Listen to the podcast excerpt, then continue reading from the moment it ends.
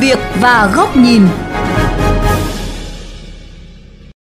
Thưa quý vị và các bạn, chỉ còn gần 2 tháng nữa sẽ đến Tết Nguyên đán nhâm dần 2022, trong khi kỳ nghỉ Tết dương lịch cũng đang cận kề. Thời điểm này, nhu cầu tìm mua vé máy bay để thăm nhà kết hợp du lịch của người Việt Nam ở nước ngoài là rất lớn. Theo nhiều chuyên gia, trong bối cảnh mức độ tiêm phủ vaccine phòng COVID-19 của Việt Nam đang ngày càng tăng, đây là thời điểm thích hợp để mở lại các đường bay quốc tế. Tuy nhiên bên cạnh ý kiến ủng hộ, không ít người vẫn cảm thấy lo ngại nếu quy định quản lý cách ly không được kiểm soát chặt, diễn biến dịch trong nước sẽ càng thêm phức tạp. Đây cũng là nội dung chuyên mục sự việc và góc nhìn hôm nay đề cập. Mời các bạn cùng nghe.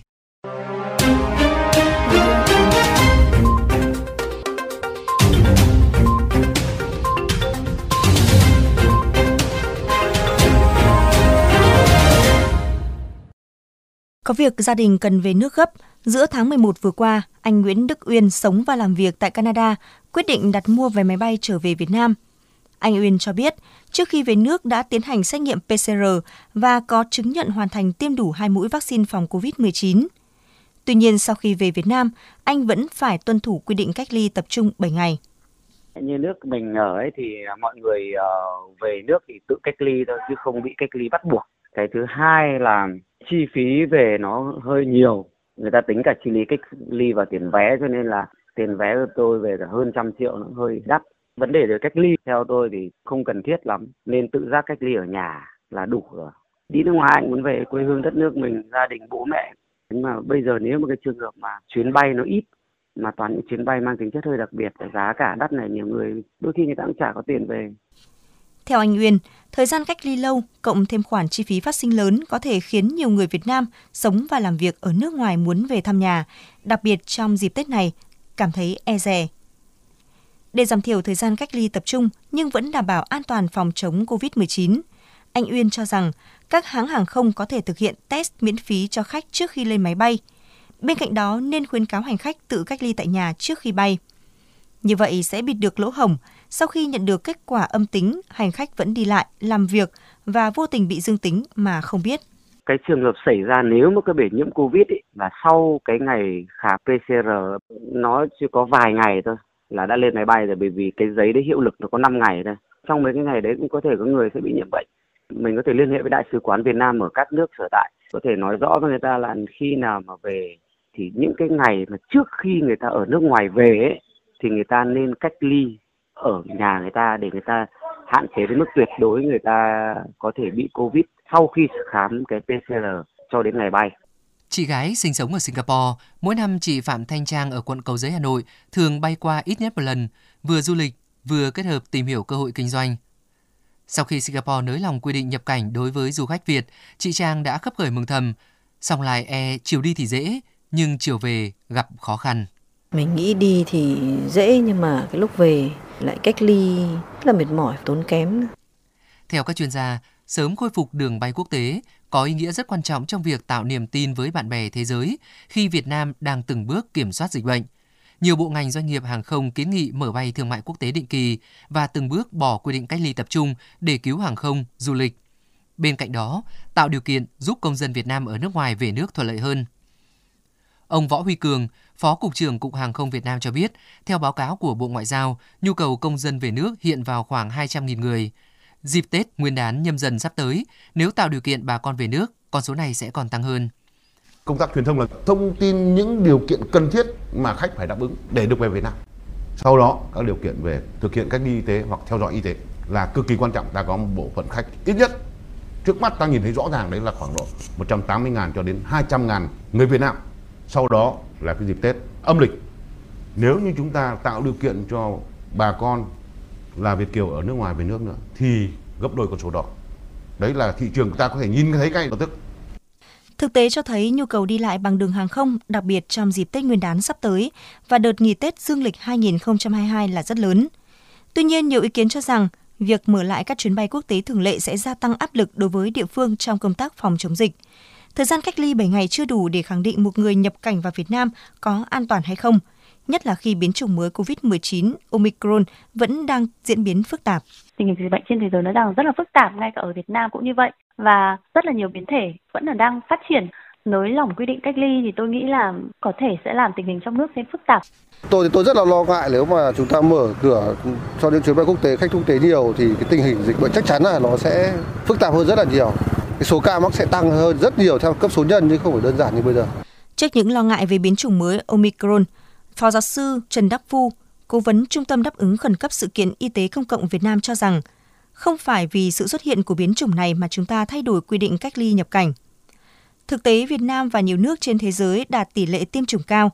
Chúng ta cần có giải pháp vừa kiểm soát được dịch bệnh, vừa tạo điều kiện cho khách nhập cảnh khi trở về trạng thái bình thường mới. Bên cạnh đó, thực hiện mục tiêu kép phát triển kinh tế. Phó giáo sư Trần Đắc Phu nêu quan điểm.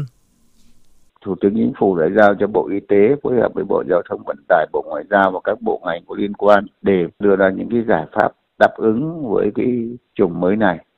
Và trước mắt cũng chỉ tạm dừng các cái chuyến bay đi đến các nước châu Phi đang có dịch hoặc là kiểm soát chặt chẽ những cái trường hợp người nhập cảnh từ các cái nước ngoài về, đặc biệt là cái người họ về qua một nước thứ hai trước khi vào Việt Nam. Thế còn ấy, những cái trường hợp mà nhập cảnh từ các cái nước tiêm vaccine đạt tỷ lệ cao thì chúng ta cũng có những cái quy định làm sao cho nó phù hợp hơn đối với những người đã được tiêm hai mũi vaccine.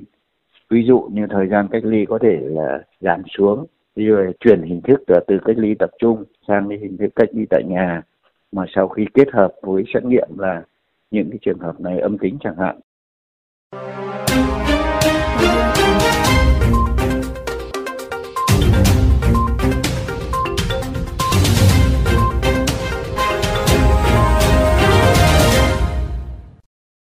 tình hình biến chủng mới Omicron trên thế giới vẫn diễn biến phức tạp, việc kiểm soát giám sát hành khách đến và đi như thế nào để không xảy ra bùng phát dịch là nhiệm vụ quan trọng hàng đầu. Đây cũng là góc nhìn của kênh VOV Giao thông qua bài bình luận với nhan đề Mở cửa đường bay quốc tế, nhu cầu lớn nhưng cần kiểm soát chặt an toàn phòng dịch.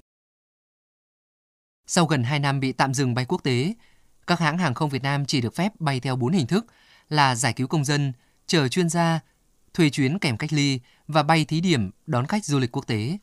Với bốn hình thức này, hành khách đều phải chi phí đắt đỏ, đồng thời phải xin phép bay với rất nhiều thủ tục.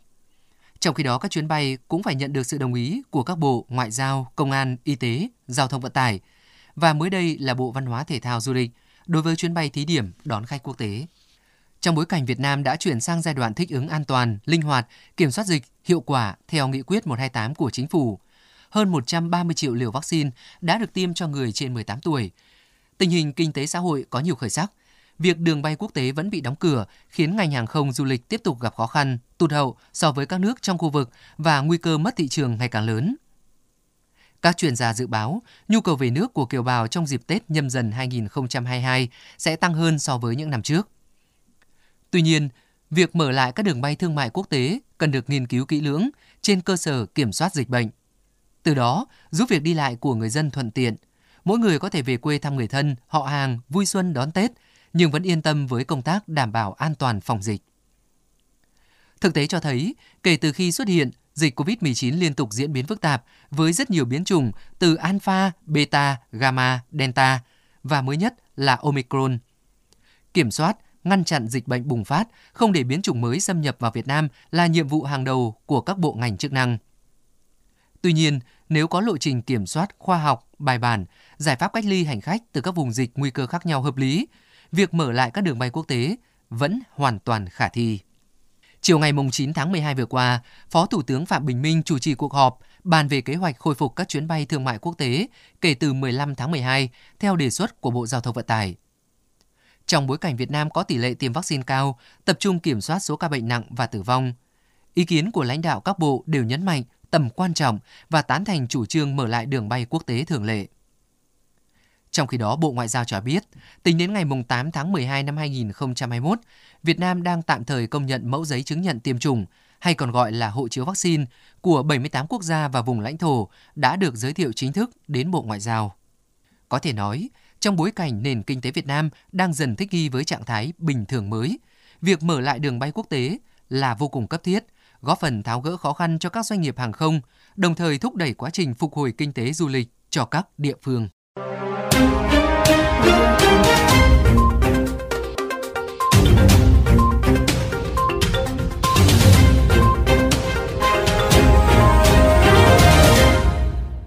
Đến đây chuyên mục sự việc góc nhìn của kênh VOV Giao thông xin được khép lại. Hẹn gặp lại quý vị và các bạn trong các chuyên mục lần sau.